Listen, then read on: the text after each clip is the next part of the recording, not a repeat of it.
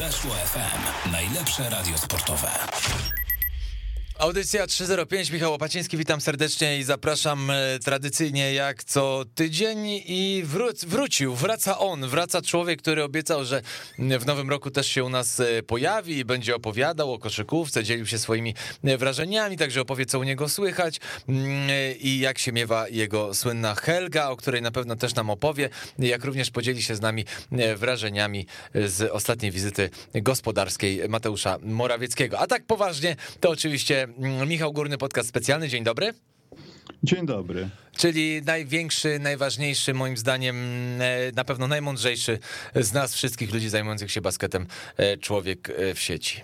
Z nas dwóch obecnych tutaj, tak? No, nie, no nie z nas, z, nas dwóch, z nas dwóch obecnych to na pewno, ale mm, myślę, że mm, takie top one, top two niech będzie, no, żeby nie było, że taki jedyny, jedyny, to że top dwa No, mój internetowego świata. rodzaj muzyki to płan, ja już zaczyna mi się to podobać powoli. A widzisz, a widzisz, dobrze, to jak tam Helga się miewa na początek? Rozgrzewkowe A, pytanie.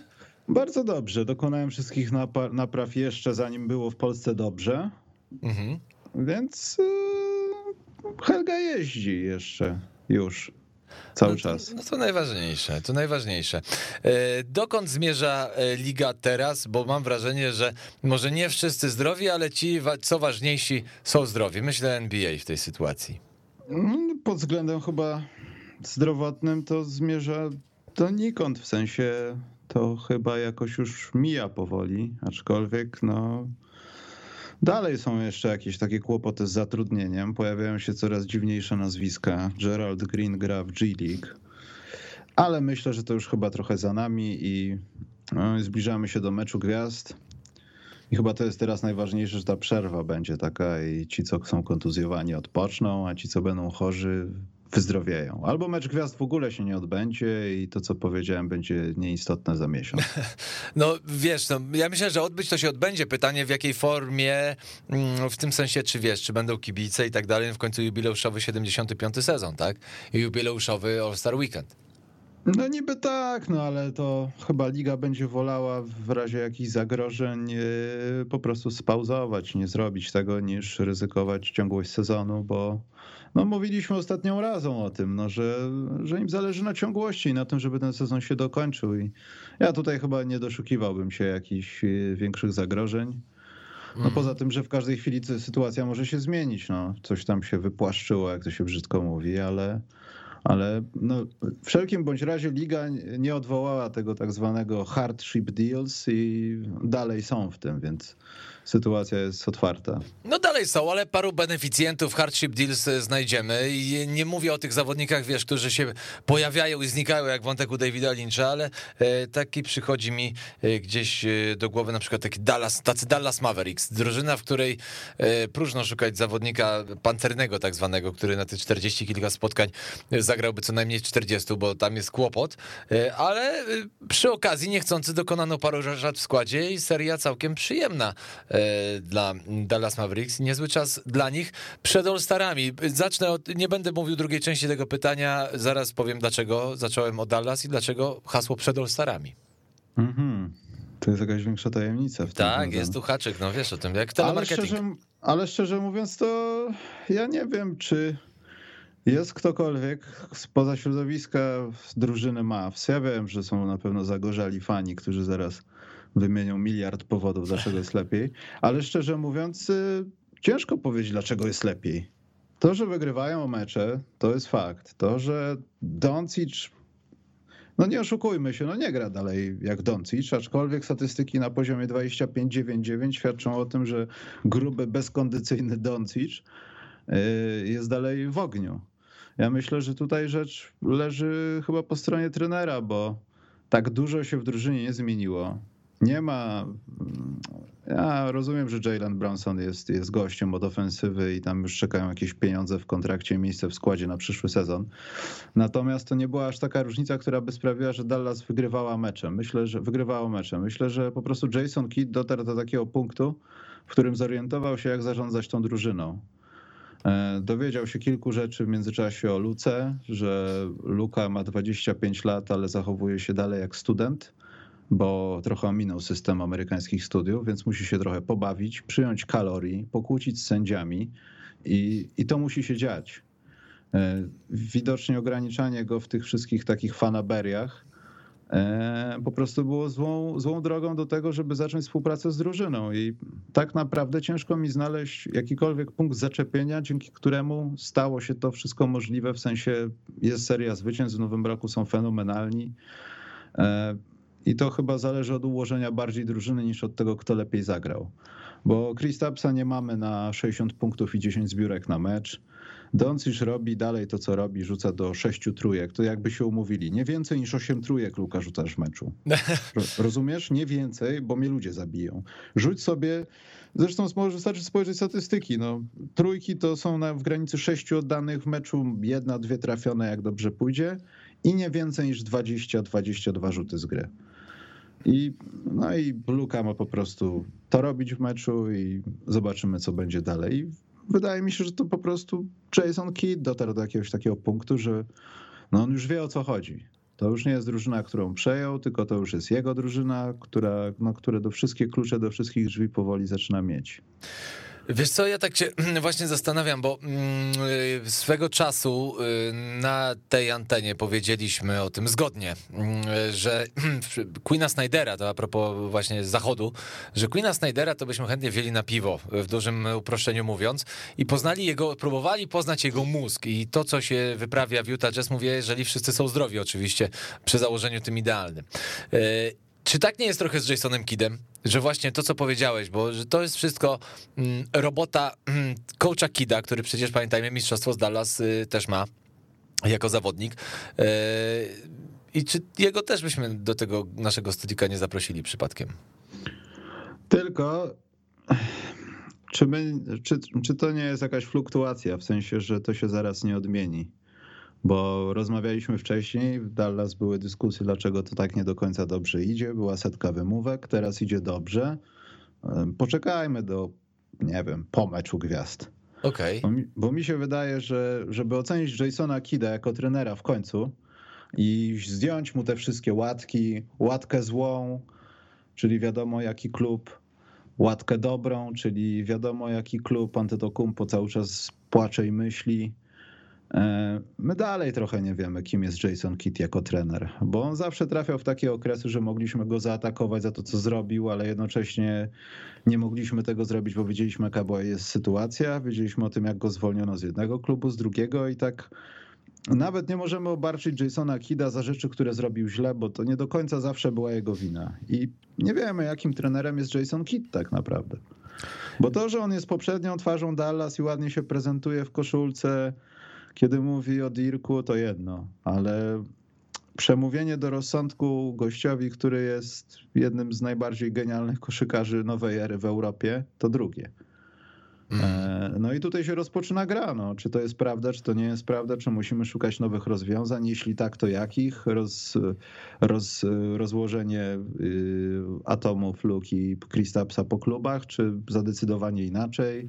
Do tego dochodzi jeszcze Mark Cuban. Ja myślę, że że Dallas jest w takim miejscu, że to się może zmieniać. Może być tak dobrze za miesiąc, że już w ogóle będziemy mówić w kategoriach mistrzów do nich też. No. Znaczy, wiesz, też no, się liczę. Ja jakby patrzę w relacji Kid Doncic, y, to co mówisz, to patrzę na to w ten sposób, że z Rickiem Carlisle'em było słuchaj synu, y, jest taka sytuacja.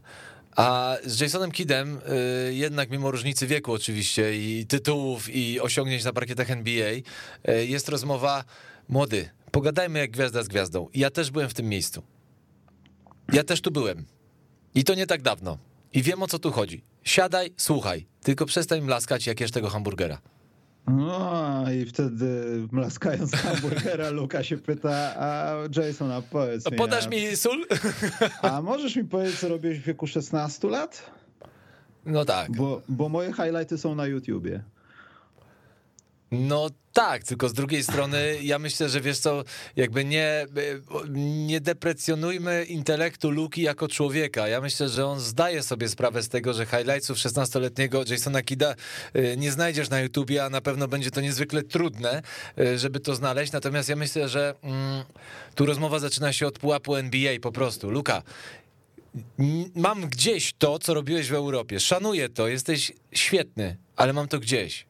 Dzisiaj jesteś tu, jesteś w tym miejscu, oczywiście dzięki osiągnięciom w Europie, ale jesteś tu też dzięki sobie. Ja też byłem tu dzięki sobie w podobnej pozycji.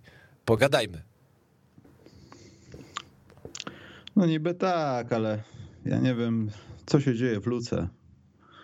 Bo z drugiej no. strony nie wyobrażam sobie Luki Doncicza, który jest skromnym gościem. E, z punktu widzenia koszykarskiego, no. Znaczy nie, no jeżeli on koszykarsko będzie skromny, to się skończy zanim się zacznie. Bo pytanie, czy Luka Doncic się zaczął, czy przyszedł zaczęty, czy on dopiero eksploduje? Nie, no przyszedł zdrowo zaczęty i kwestia, ile tego zaczęcia będzie pasowało po prostu, albo pasuje do NBA, bo to już trwa jakiś czas. Hmm. To ja pójdę inaczej. Do NBA pasuje, tylko pytanie, czy do Dallas? A, czy do Dallas? No to trzeba zapytać się Dirka i trzeba zapytać się Luki. Dirka trzeba się zapytać, ile to cierpliwości tak naprawdę wszystko kosztowało. A Luki zapytać, czy stać go na tego rodzaju poziomy cierpliwości.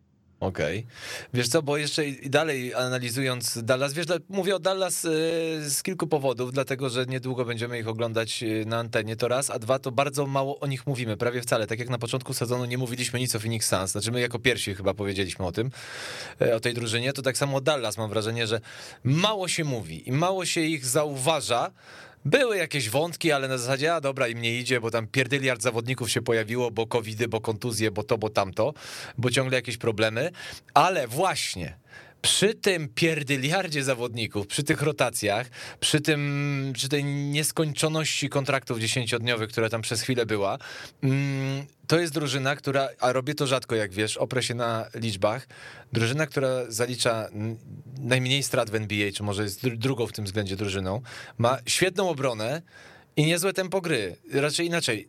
Tempo gry mają słabe, ale oni narzucają to swoje tempo gry. I właśnie wracamy, znowu zataczamy koło, wiesz, Coach Kid.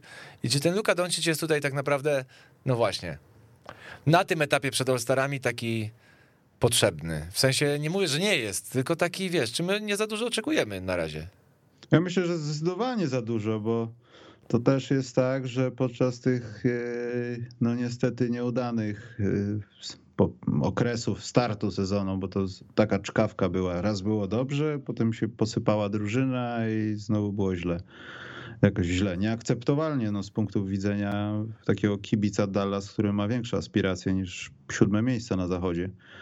To te wygrane z tymi, no nie chcę nazwać potentatami, bo to też jest za wcześnie, no ale wiesz, jesteś w stanie przejechać Dobrymi zespołami, sobie, no. Tak, jesteś w stanie przejechać sobie po, po Memphis, no. Jesteś w stanie przejechać nie tak dawno, wczoraj w nocy, po, po takich Raptors.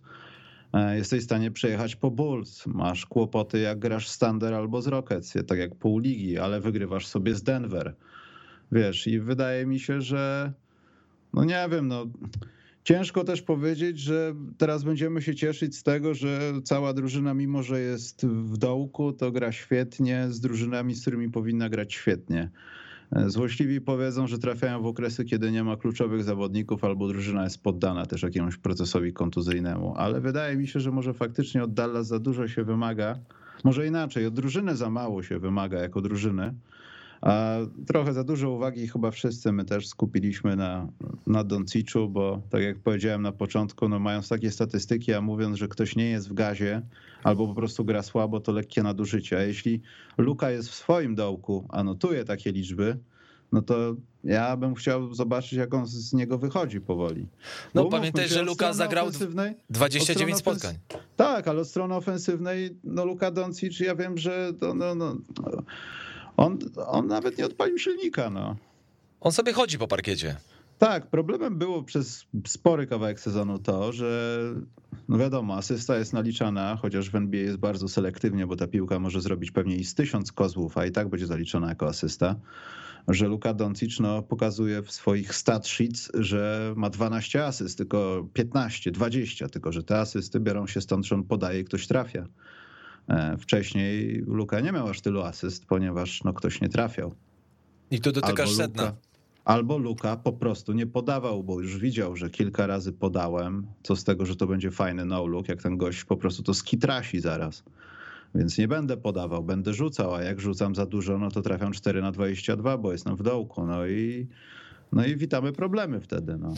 Ale wiesz co, zatrzymam się, że tak powiem, w dwóch trzecich tej wypowiedzi twojej, czyli Luka podaje, ktoś trafia, ale kto trafia? zadaniowcy. Ja y, z, pozwolę sobie teraz przed All-Starami, zobaczymy jak będzie po All-Starach, bo wtedy będziemy realnie w stanie ocenić siłę tych drużyn, które liczą się w walce o wysokie cele, a Dallas jednak taką drużyną jest, mimo wszystko. Mm, natomiast na ten czas, przed przerwą na mecz gwiazd, mm, powiem to głośno, to jest drużyna wspaniałych zadaniowców. Nie powiem świetnych, nie powiem genialnych, nie powiem wybitnych wspaniale grających ze sobą zadaniowców, których od czasu do czasu sklei Luka. Miał do tego okazję 29 razy, raptem na 45 spotkań. E, więc połowę raptem, e, powiedzmy, tego, co rozegrali do tej pory. W połowie tych sytuacji mm, nie było Luki. Ci zadaniowcy przegrywali, Przegrywali niewysoko, czasami coś wygrali przeciwko słabszym, ale może tu jest cały sekret i może za chwilę będziemy mówić o tym, jak wspaniałą drużyną są Dallas Mavericks. Mówię o lutym, wiesz, i luty marzec. Jak to jest wspaniale zbudowana drużyna, zapominając o tym, co się dzieje teraz. Teraz grają zadaniowcy, teraz gra Jalen Branson, który walczy o kontrakt, teraz gra świetnie Dorian Finney-Smith, który też prawdopodobnie gdzieś tam y, kwestie kontraktowe, finansowe ma z tyłu głowy. Tim Hardaway Jr. z gościa, który ma y, wejść, trafić, y, zrobić różnicę, stał się regularnie występującym zawodnikiem w rotacji. Porzingis i Doncic na razie chodzą po parkiecie, oni są, oni patrzą, oni wiedzą komu podać, gdzie zebrać, wiesz o co chodzi. No tak, ale jeśli nawet wziąć takiego Doncicza i sobie przy, Kristapsa, przypomnieć sobie grudzień, to jedni powiedzą, że to są statystyki kariery Kristapsa i lepszych nie widzieli, a jedni powiedzą, że to jest takie minimum przyzwoitości i stać chłopaka na więcej. Więc ja nie wiem właśnie, czy w Dallas nie jest też tym problemem to, że tak naprawdę ci gracze zadaniowi z powodu różnego rodzaju posłuchy ze strony swoich domniemanych liderów, bo myślę, że to też może być kłopot w komunikacji. Kristaps i Luka są liderami dla całej drużyny, ale w swoim mniemaniu nawet mogą tego nie chcieć, tylko woleliby, żeby koledzy dokładali się więcej. A jak liderzy się nie dokładają, no to gracze zadaniowi zamieniają się w ludzi, którzy prowadzą czasami drużynę. No i wtedy ciężko jest to wypośrodkować. No i tu wjeżdża. Mark Cuban z Jasonem Kidem, no to jest ich zadanie, żeby w jakiś sposób tę hierarchię ułożyć. No niby tak, ale wiesz, jak przyzwyczaisz drużynę do tego, że no dobra, no Branson jest naszą opcją numer dwa albo trzy w ofensywie, przychodzą ważne mecze, nagle nie ma się co dziwić, chłopa nie ma. No bo chłop jest zadaniowcem, poniosła go presja albo go dobrze kryją, e, został powstrzymany. I nagle drużyna szuka tego swojego trzeciego gościa od ofensywy i nagle ten zadaniowiec i słusznie jest zamknięty przez przeciwnika i szukasz następnego wchodzi do gry Hardaway, oni też go blokują, nie dają mu grać, no to już wtedy musisz Doncicem i Kristapsem. I wtedy paradoksalnie ta liczba tych zadaniowców spada, bo ty musisz jakoś sobie radzić, no i nagle skończą ci się moce przerobowe po prostu. I nie wiem, czy to trochę nie jest pułapka, no ale z braku laku lepiej tak, niż patrzeć na to, co kibice Lakers muszą przechodzić w dniu. No nie, no, wiesz, a my popastwiliśmy się nad Lakersami ostatnio chyba, nie? Z tego, co pamiętam. Mm. Ale nie jest, wiesz co, to ja się... nie jest powiedziane, że nie można znowu. Znaczy, wiesz co, można znowu, tylko obawiam się, że mogę tu powiedzieć w tym miejscu, proszę, y, y, drodzy państwo, zapraszam do odsłuchu audycji sprzed dwóch tygodni. Y, tam temat Lakers i myślę, że możecie tylko zmienić datę w kalendarzu i będzie to samo. Nie regulować odbiorników. Coś w tym stylu, coś w tym stylu. Nie wróżę. Wiesz co, no, ja lubię, lubię się pomylić, ale powiem to wprost. Sorry, fani Lakers, nie wróżę sukcesu. No chyba, że no. nagle, wiesz co, 10 lutego się okaże, że nagle to jakaś rewolucja w NBA nastąpiła. W składach. No, niby, niby tak, to raz, a dwa, no to może będą inne czynniki, które będą sprzyjały temu, żeby Lakersi może znaleźli się przede wszystkim w tych playoffach łatwo i przyjemnie, bez problemów i też z nich coś znaczyli. No ale jak na razie to ta sytuacja nie przypomina nic, co mogłoby wskazywać w jakimkolwiek stopniu na coś takiego, bo no tam wygrywania nie będzie chyba w tym roku i no i albo będziemy zmieniać, albo będziemy podziwiać LeBrona Jamesa u szczytu swojej formy, która kompletnie jest pustym przelotem, bo to jest piękne, ale bez sensu. Taki trochę Pegas.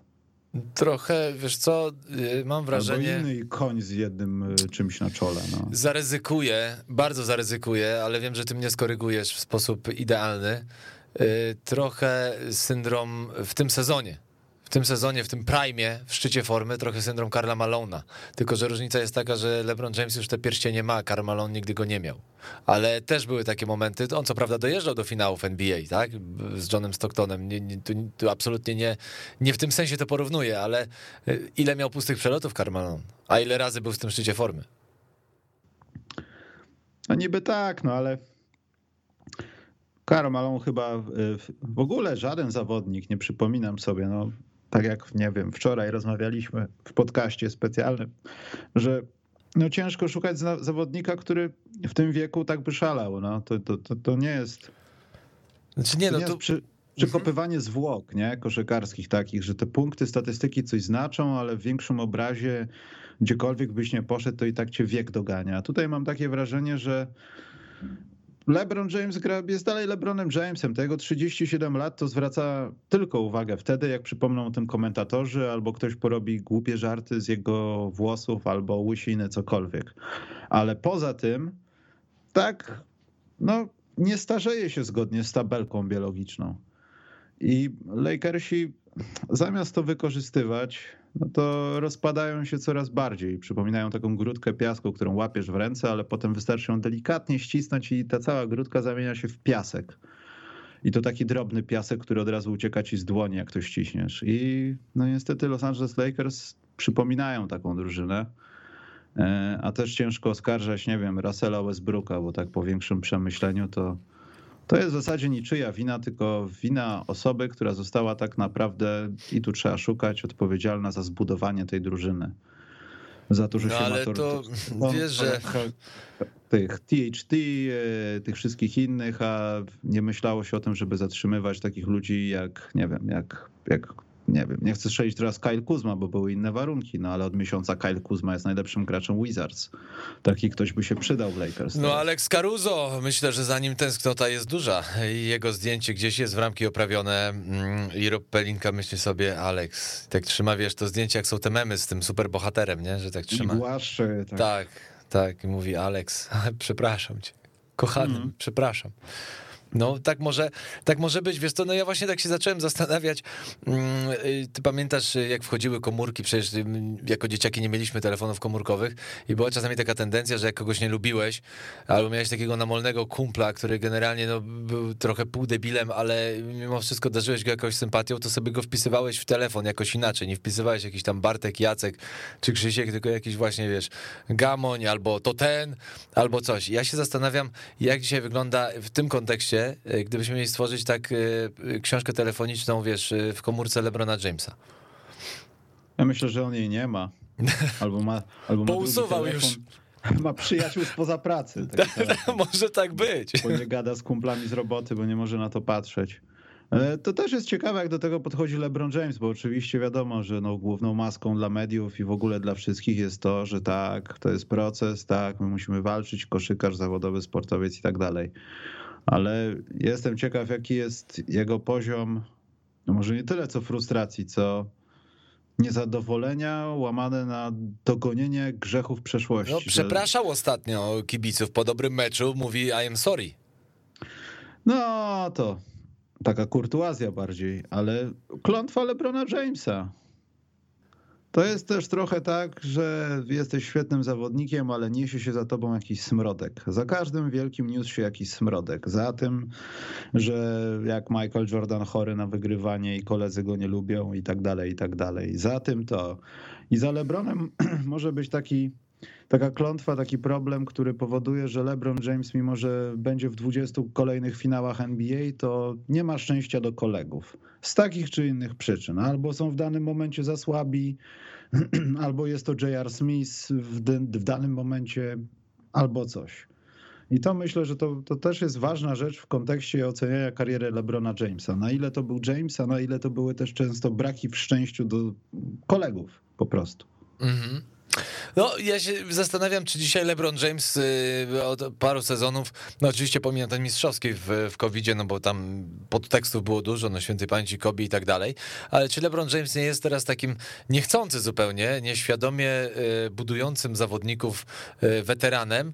I nie mówię tu właśnie, wiesz, no bo Russella Westbrooka ma pewnie wpisanego jako ten gamoń od rzutów, ten co nie trafia, Antony Davis pewnie jest tam wpisany jako ten połamany i tak dalej, natomiast dzieciaki, młodzi zawodnicy, wiesz, sami wspomnieliśmy, Kuzma, Caruso, Austin Reeves jak odejdzie z Los Angeles Lakers będzie zawodnikiem chcianym e, w innych zespołach i będzie stawał się jeszcze lepszy. Wiesz, tu jest taki paradoks trochę dzisiaj e, Lebrona, jakby żeby trochę odejść od może samych Lakers i tego, co ich trawi, ale żeby też tak trochę obronić też e, Lebrona Jamesa. Zawsze, zawsze Wiesz, jest tak, że grasz, słuchaj, wychowa, tak, postaw no. się w perspek z perspektywy, zobacz, my dzisiaj jesteśmy dorosłymi panami w okolicach czterdziestki, niektórzy z nas dwóch y, bliżej, niektórzy jeszcze dalej, ale, y, ale mimo wszystko patrzymy na to, jak dorośli ludzie, e, których marzeniem byłoby chociażby, wiesz, y, na minutę wejść na ten parkiet w tym stroju. Ale popatrz z perspektywy takiego Austina Reevesa, tam chyba dwudziestolatka czy dziewiętnastolatka, który trafia do Lakers, generalnie z tym, żeby zrealizować swoje marzenie, by grać w NBA. Z drugiej strony zdaje sobie, ma z tyłu głowy to, że trafia do Lakers, więc nie był wysoko w drafcie, ale z drugiej strony trafia do Lakers. Wychodzi na parkiet razem z LeBronem Jamesem i w ważnym momencie LeBron, on, on mi podaje piłkę. On mi ją daje w ważnym momencie. Rozumiesz? No to no rozumiem, gościa tworzy. Tak stworzył Alexa Caruso. No niby tak, stworzył, wiesz, stworzył, nie stworzył. No, też Alex Caruso potrafił bez piłki rzeczy, które potrafi dalej w Bulls i myślę, że to jest to, za co się go zawsze doceniało i doceniałoby się nawet gdyby grał bez Jamesa, to pewnie by trochę dłużej zajęło i pewnie wyjęcie go na świecznik byłoby, no może nie tyle co niemożliwe, ale by zajęło znacznie dłużej. Natomiast no ja nie wiem, czy to jest powód, żeby się cieszyć z tego, że jest Austin Reeves. No nie, nie, to ja podaję jako przykład. No Austin Reeves tutaj jest po prostu przykładem, wiesz. No, takich zawodników. ludzie też musimy spojrzeć prawdzie w oczy, że może to jest tak, że ten tytuł to było w zasadzie trochę przypadkowe, bo w głębi serca LeBron James wie o tym, że sukcesem samym w sobie było to, że dołączył do Lakers i e, może czerpać różnego rodzaju profity z tego, z tego typu współpracy. Ja wiem, że to brzydko zabrzmi i to jest nieprawda, bo LeBron James na pewno jest jednym z tych zawodników, którzy kierują się bardziej triumfem niż biznesem. No jest tańszy od Westbrooka, chciałem zauważyć. tak, natomiast e, LeBron James wiedział, co robi, że nawet jeśli ta jego klątwa kolegów będzie ciągnęła się do Los Angeles, to i tak marketingowo on na tym wygrywa że jest w Los Angeles. Los Angeles wygrywa na tym paradoksalnie, nawet nie wygrywając tytułów, że tam jest James, że tam jest Davis, że przez jakiś czas ludzie wierzyli w to, w tym też ja, że jest Russell Westbrook. Koszulki się sprzedały. Wiesz, ja myślę, że to też jest gra o to. I ludzie często tego nie zauważają albo nie chcą zauważać, bo to jest takie trywialne. A tam w NBA co wy gadacie? Oni chcą się wzbogacać, tam każdy myśli, żeby zdobyć tytuł. Oczywiście, że tak. No ale takie miejsca jak Los Angeles myślę, że myślą też o dodatkowych gałęziach tego drzewa. O tytule może myśleć Russell Westbrook z tego towarzystwa, może myśleć Melo i cała reszta. Dwight Howard może myśleć o tytule. Mm ale nie LeBron, który ten tytuł ma, nie Davis, który jest wiecznie rozpieszczonym dzieciakiem e, z tytułem. E, oni y, myślą właśnie biznesowo. To jest, wiesz co, ja miałem okazję rozmawiać z Ronem Harperem, który mm, wiesz, jaką cieszył się Estymą, wiesz, że był jednym z dziesięciu najlepiej punktujących, kiedy trafiał do Bulls. On miał być kontrargumentem wobec Michaela Jordana w innych zespołach. Gościu nagle sam mówi wprost, mówi, byłem na topie, stałem się gwiazdą, ale chciałem mieć tytuł, bo go nie miałem, dlatego zszedłem półkę niżej ze swoimi ambicjami dlatego ja się dostosowałem do Michaela Jordana. Tutaj w Lakers, mówiąc o LeBronie, nie mamy tego argumentu. Nie mamy tutaj tego punktu zaczepienia. Tu się z tobą zgadzam absolutnie. To jest argument biznesowy tak czy inaczej. I przy całym szacunku do Lebrona jako zawodnika, bo jest jednym z najwybitniejszych koszykarzy XXI wieku, absolutnie zgadzam się z tym, co mówisz. No, poza tym też te rzeczy dotyczące clutch sports, to wszystko związane z ze światem agentów i tak dalej. To jest takie niewidoczne, ale jednocześnie bardzo istotne, myślę, w kontekście rozmowy o tym. Bo to jest znacznie trudniejsze niż a, zbudujmy wygrywającą drużynę, e, moja, moja, moja historia będzie się budowała, nie będę plam miał żadnych w CV, wszystko będzie ładnie, a tymczasem drugim torem dzieją się inne rzeczy. To prawda. I tak to wygląda w Los Angeles. No, wiadomo, Hollywood przyciąga. y, Wiesz, jak mówimy o Los Angeles, to ja się zastanawiam, co byśmy musieli powiedzieć o Clippers. Lepiej nic nie mówić jest chyba. Skoro w takiej mekce y, bogactwa, bo tak trzeba określać Lakers, y, jest tak niecudownie, to w Clippersach to już chyba w ogóle wszystkie włosy ze wszystkich głów osób zarządzających są wyrwane. No ale to też z drugiej strony tam włosów za dużo już nie było, z tego co widziałem na zdjęciach. A druga sprawa taka, że no czego się tu dziwić, no. Są w takim położeniu. Kontuzja Kawaja, kontuzja Paula George'a, która w zasadzie może też jest to trochę błogosławieństwem, jak w przypadku na przykład Brooklynu.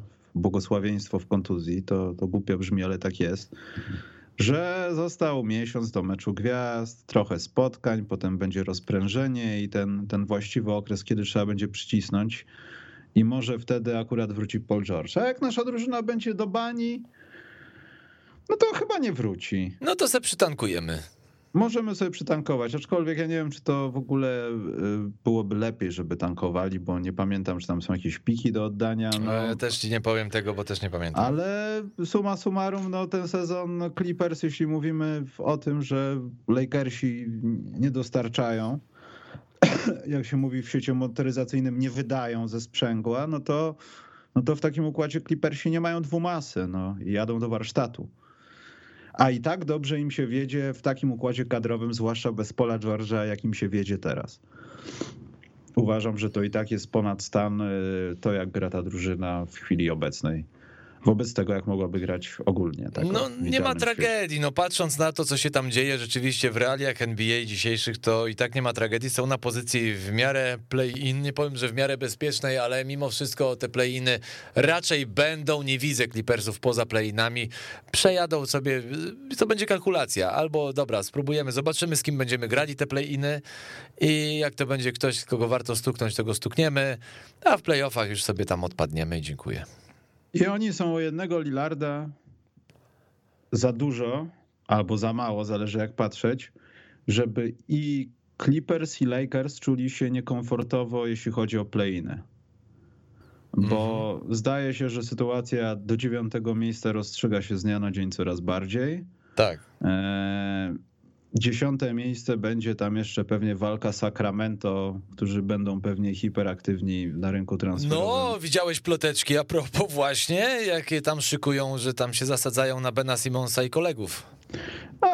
A Ben Simmons nie grał od początku w kosza i jak się mówi w kuluarach, no ma taką deprechę, że dobrze będzie jak za dwa wyjdzie Wiesz na co, boisko. I ja ci powiem inaczej. Yy, Ben Benem bardziej yy, ciekawi mnie, wiesz, sytuacja wiecznie wiecznie tradowanego, wiecznie wymienianego gościa, który pogodził się trochę ze swoją rolą, ale filarem Filadelfii zdecydowanie jest. Jest to zawodnik, którego nie wiem dlaczego jakoś bardzo lubię. On nie jest najwybitniejszy na swojej pozycji, nie jest y, najlepszym obrońcą, nie jest najlepszym punktującym, ale mimo wszystko to Bias Harris.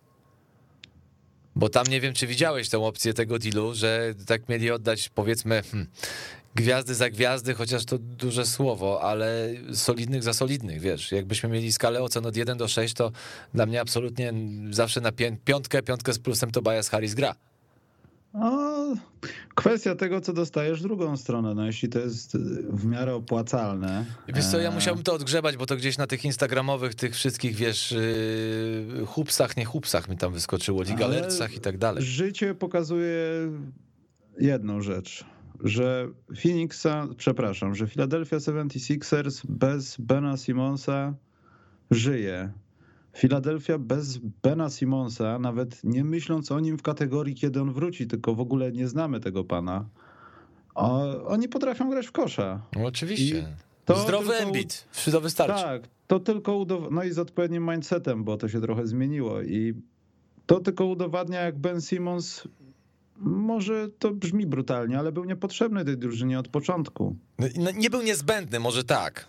E, gdyby grał, owszem, ale no te playoffy pokazały bardzo mocno, że tam jest coś mocno nie tak i trzeba było wcześniej coś z tym zrobić.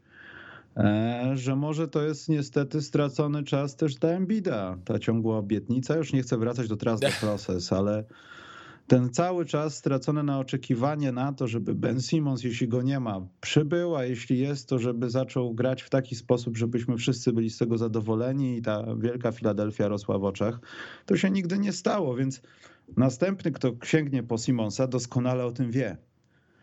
I doskonale też wie o tym, że nie może oddać za dużo, bo na koniec historia albo pracodawca oceniał go bardzo dużym kopem w tyłek za to, co się stało, bo Ben Simmons może już być no może być już jedną nogą ze swoją karierą koszykarską. Nie chcę mu źle życzyć i tak dalej, bo to jest, to, gdyby coś się takiego stało, no to jest, to jest kurczę, no wyrzucanie kosztowności prosto do rwącej rzeki. Spokojnie, w Turcji albo w Hiszpanii znajdzie się dla niego miejsce.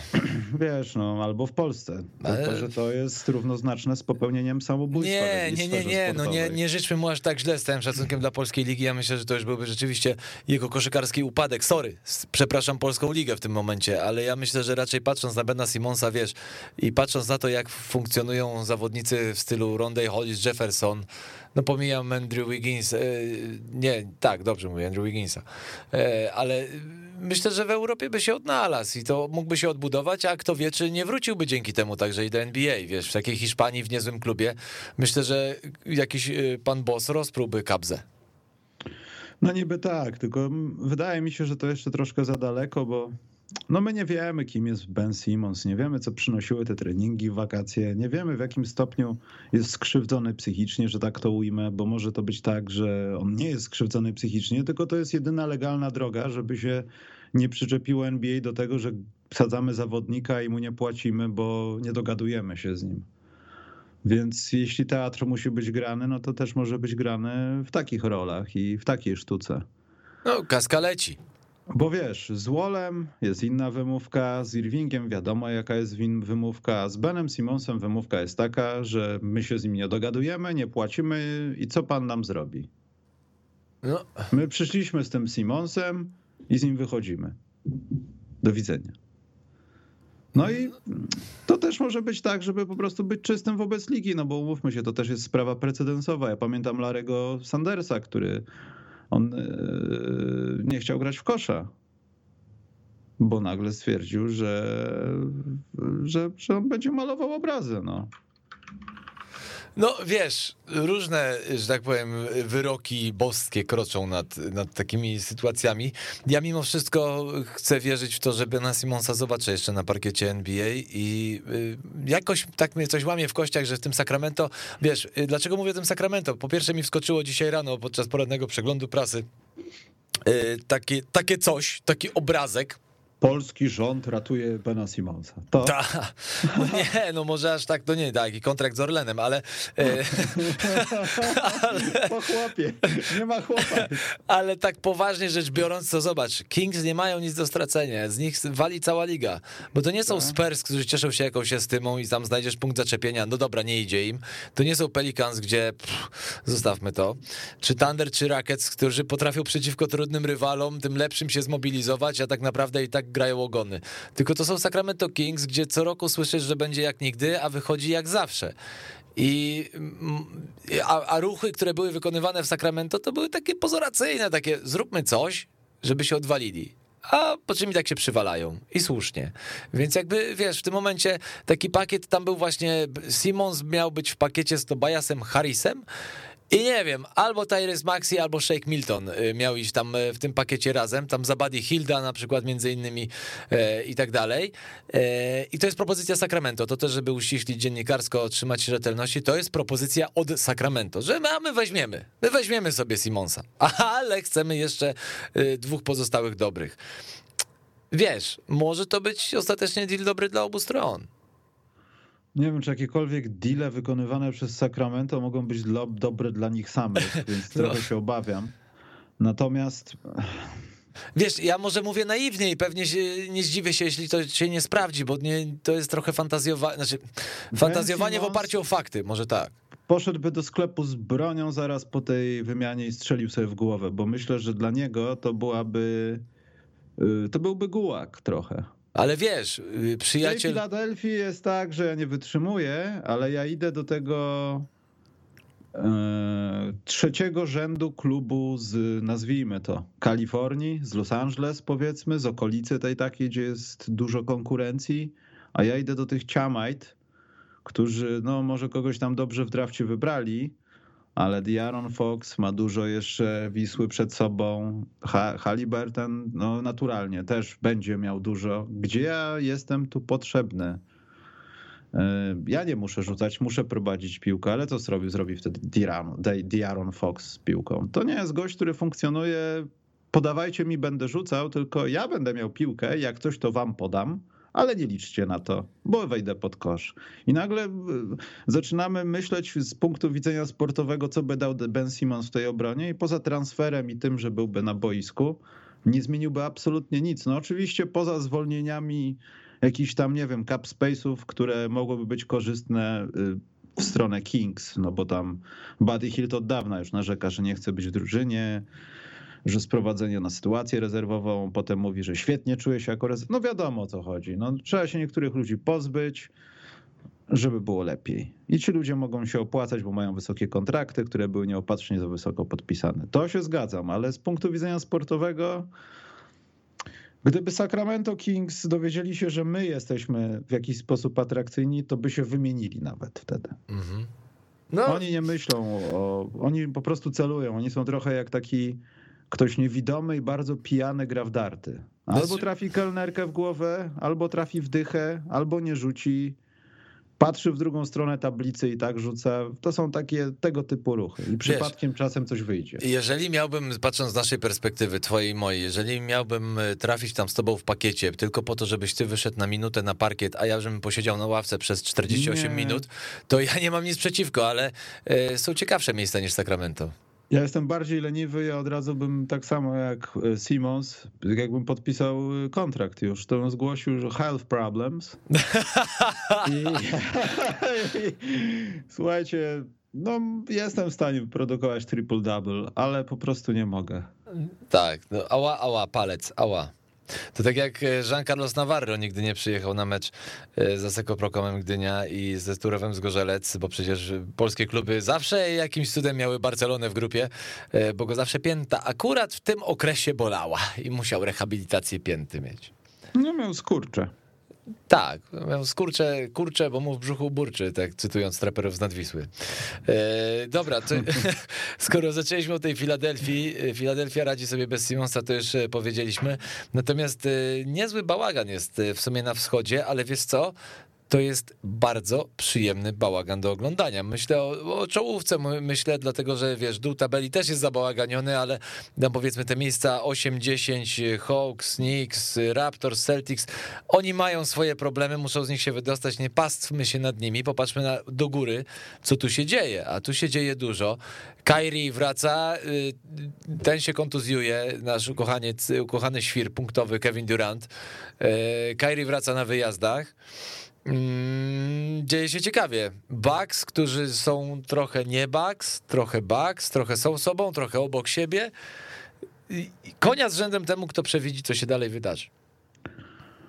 Mm, to jest bardzo trudne do okiełznania w ogóle, bo siedem ekip może w zasadzie skończyć tak samo, zależnie od tego, jak ich droga, y, sytuacja zdrowotna, kontuzyjna i wiadomo z czym związana protokoły zdrowotne, to u każdego może się odwrócić i tu nawet Charlotte Hornets są w pozycji, która może im zagwarantować, no nie wiem, no, trzecie miejsce na wschodzie.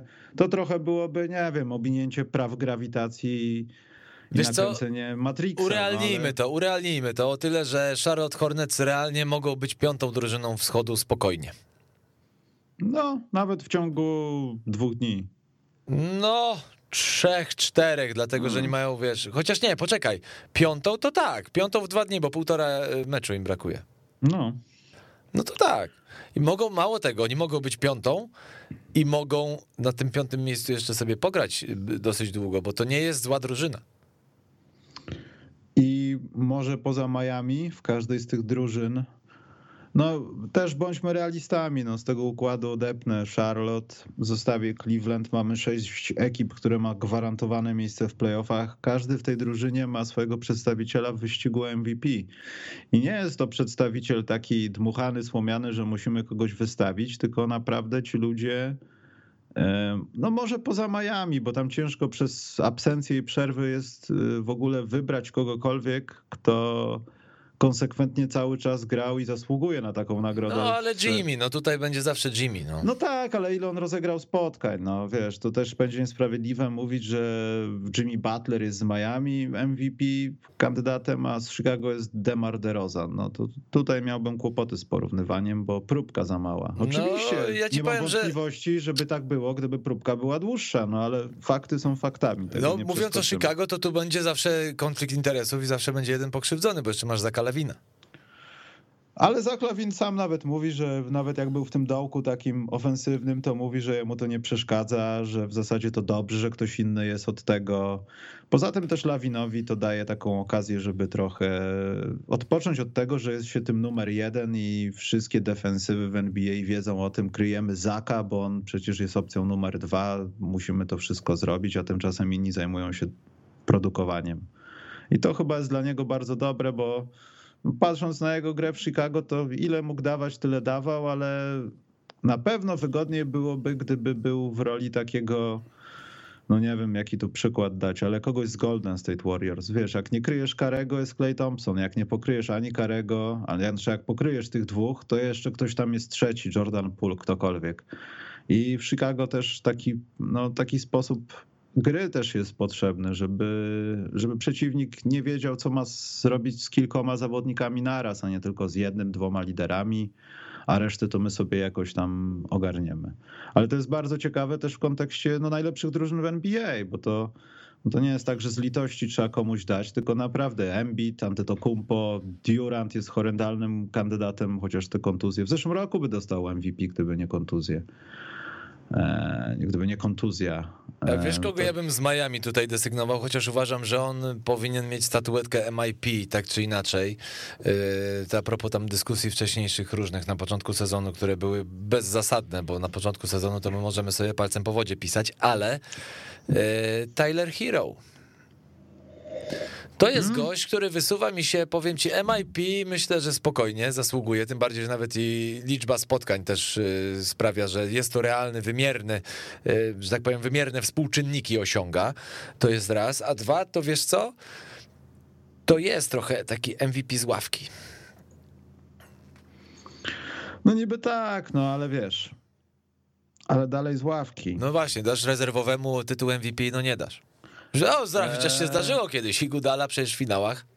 No, no tak, no ale wiesz, finały to tam... Swoimi prawami się rządzą, tak. Mniejsza próbka, a poza tym to tam sposób wyboru jest też czasami dyskusyjny. Ale no przecież są przypadki znane doskonale w NBA, że są zawodnicy, którzy muszą grać z rezerwy, bo inaczej no nie idzie, no. I wtedy to jest tak, że ta rezerwa jest symboliczna. No, bo, bo, tak naprawdę Tyler Hero gra 33 minuty, 34 minuty na mecz. A tylko 10 nie... razy wszedł w pierwszej piątce. Tak, ale to jest, wiesz, no nie, nie grasz pierwszych pięciu minut, nie jesteś w piątce, ale już potem jak zagrasz cały mecz po tych pierwszych pięciu, dziesięciu minutach, to jest inna sprawa. Więc to też jest taki trochę mój problem z tą nagrodą najlepszego rezerwowego, ale no gdyby trzeba było wysłać jednego prototypa, no to zamiast Skylaru Lowrego wysyłam Taylora Hero, no bo może nie on samodzielnie, ale wykorzystując atuty i braki w drużynie, no on wykorzystywał sytuację, że, że te 20 prawie jeden punktów nie wzięło się z niczego. No, Tyler Hero z bańki wrócił. No więc właśnie. W przeciwieństwie Także... do Kendricka Nana, który został zaproszony do Los Angeles. No, to jest też sprawa. Tu się taka. uśmiecham szeroko. No ale choroba, tutaj się nie ma co śmiać. Choroba, w sensie kontuzja, no co zrobić, no. Jemu tylko gratulować, że podpisał taką fajną umowę i chłopak może sobie oglądać. Wiesz co, ja myślę, że Kendrick Tan, biorąc pod uwagę to, jaką efektywność prezentował, bo to nie był zawodnik jakby, wiesz, wybitny, no Hero był tutaj bardziej eksponowany mimo wszystko w tym wesołym duecie, nawet patrząc na to, co się działo w bańce, no zwłaszcza, że wtedy Kendrick Nunn miał kłopoty zdrowotne, e, ale myślę, że mm, Kendrick Nunn też wejdzie na podobny level. Tylko nie teraz, no jeszcze chwila. No, najważniejsze, żeby był zdrowy, no bo to jest podstawa, żeby grał w końcu w kosza, no bo bo bez tego to. Będzie ciężko. Ja nie, ma... nie, ja nie mam wątpliwości, że jest świetnym, utalentowanym zawodnikiem, tylko że trzeba grać. No niestety, to jest tak proste się czasami wydaje, a ludzie o tym zapominają. Tak samo jak teraz będzie prawdopodobnie z Brooklynem przez ten miesiąc, że to wszystko ładnie wygląda, że tutaj Durant ma kontuzję, ale mimo wszystko Irving wrócił i tak dalej, ale tak naprawdę to jest kolejny przystanek w, w zgraniu się tych wszystkich ludzi, którzy mają być w tej drużynie istotną częścią gdzieś w okolicach początku, no, końca kwietnia, początku maja. I to jest myślę, że taki problem, o którym się nie mówi, że punkty, zbiórki, pieniążki, a dalej musimy bazować w podstawowych, no takich rzemiosłach koszykówki, które i dzieci na WF-ie mają i też zawodnicy. Regularność, granie, robienie tych samych rzeczy, bycie razem na boisku, Wystarczy poglądać to, co się dzieje w Cleveland i to jest czasami tylko, ale czasami aż bardzo ważne, pomijając to, czy umiesz dwutakt, czy nie. To tego typu atmosfera, no ona wygrywa i przegrywa mecze, czasami wygrywa i przegrywa karierę, no. No, dlatego powiedziałem z pełną premedytacją, że Dallas Mavericks na zachodzie, co prawda, ale to można podpiąć pod nich, to jest drużyna wciąż groźna. Znaczy, oni będą jeszcze bardziej niebezpieczni niż są. Hmm. Oby. I tu chyba musimy Miśku kropkę postawić, mój serdeczny kolego, e, dlatego że e, czas z gumy nie jest, jak wiesz, w naszych dyskusjach. O, a guma pęka. No, czasem. takie ma przywary, że lubi. No ale dobrze, tak czy inaczej, e, ja myślę, że jeszcze do tych naszych dialogów będziemy wracać, tym bardziej, że cieszę się, że dzisiaj skupiliśmy się na sprawach mm, właśnie nieoczywistych, raczej mniej oczywistych, na drużynach mniej oczywistych, ale też na kulisach, o których czy aspektach, o których bardzo rzadko się mówi, a warto o nich pamiętać. Tak jest. John Morant jest najlepszym koszykarzem w NBA. Okej. Okay. Chciałem to powiedzieć na koniec. Proszę cię uprzejmie. Ja celowo nie chciałem nic mówić o Memphis. Nie, chwilę trwa, ja wiem, że to, to trwa jakiś czas, ale chwilę trwa i to jest piękne. Wiesz co, na ten moment zdecydowanie jest najlepszy, to bez dyskusji. Są dobre drużyny, są może i lepsze drużyny niż Memphis, ale jeśli chodzi o indywidualności, w tej chwili, w tym okresie, Jamorant.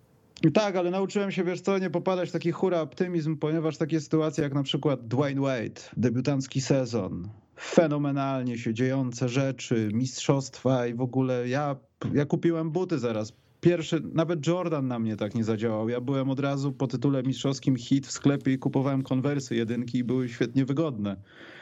Takie sytuacje zdarzają się raz na 500 lat, jak to się mówi. Ja chciałbym, żeby ta historia Memphis znalazła takie zakończenie ale też nauczyłem się być wstrzemięźliwy i nie, nie cieszyć się za bardzo z tego, co za miesiąc może być wydmuszką.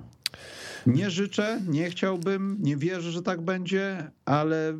Ostrożnie. Ale, ale ostrożnie, bo to zawsze może się skończyć nie tak, jakbyśmy chcieli, ale no Memphis Grizzlies zdobywający w tym roku mistrzostwo nie będą żadnym dla mnie zaskoczeniem, no, jeśli to się może tak skończyć. Ja ci powiem, że yy, nawet chyba się wzruszę i nie mówię tego z przekąsem i z żartem, bo to byłaby naprawdę fantastyczna historia, jeśli chodzi o Memphis. Jedno jest pewne, co możemy z pełnym przekonaniem powiedzieć.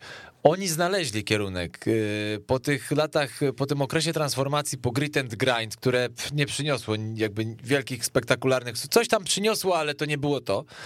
Yy, teraz oni mają swój kierunek. I to jest hmm. fajne. Hmm. I to jest fajne, to już nie jest to męczące Memphis i tak jak zresztą zdradzę trochę kulisy, ty je doskonale znasz. Było przez parę sezonów NBA, jak widziałem w rozkładzie jazdy, że mam komentować mecz Memphis Grizzlies, to ja płakałem. Gryzłem ściany, mówię, przecież to jest w ogóle to, na to się nie dało patrzeć. To była skuteczna koszykówka, ale nie dało się tego komentować, nie dało się na to patrzeć. Dzisiaj chciałbym mieć Memphis Grizzlies w rozkładzie jazdy. Warto. Tak, zdecydowanie. Zdecydowanie, dlatego Memphis wam polecamy do śledzenia. E, Michał, tu musimy już tak serio kropkę postawić. Ja mogę w tym miejscu zaprosić jedynie do e, tylko i aż do słuchania podcastu specjalnego, bo tam dopiero są treści. To jest tylko dzisiaj procent ułamek promil na miastka tego, co Michał wyprawia. Także polecam padają bardzo serdecznie. Głośne słowa padają. No ale no po to jesteśmy właśnie, żeby mówić głośno i wyraźnie. Michał Górny, podcast specjalny, polecam, dziękuję. Dziękuję bardzo, powiem coś po staropolsku, a juści, do widzenia. Do widzenia panu i do widzenia wam, cześć. Weszło FM. Najlepsze radio sportowe.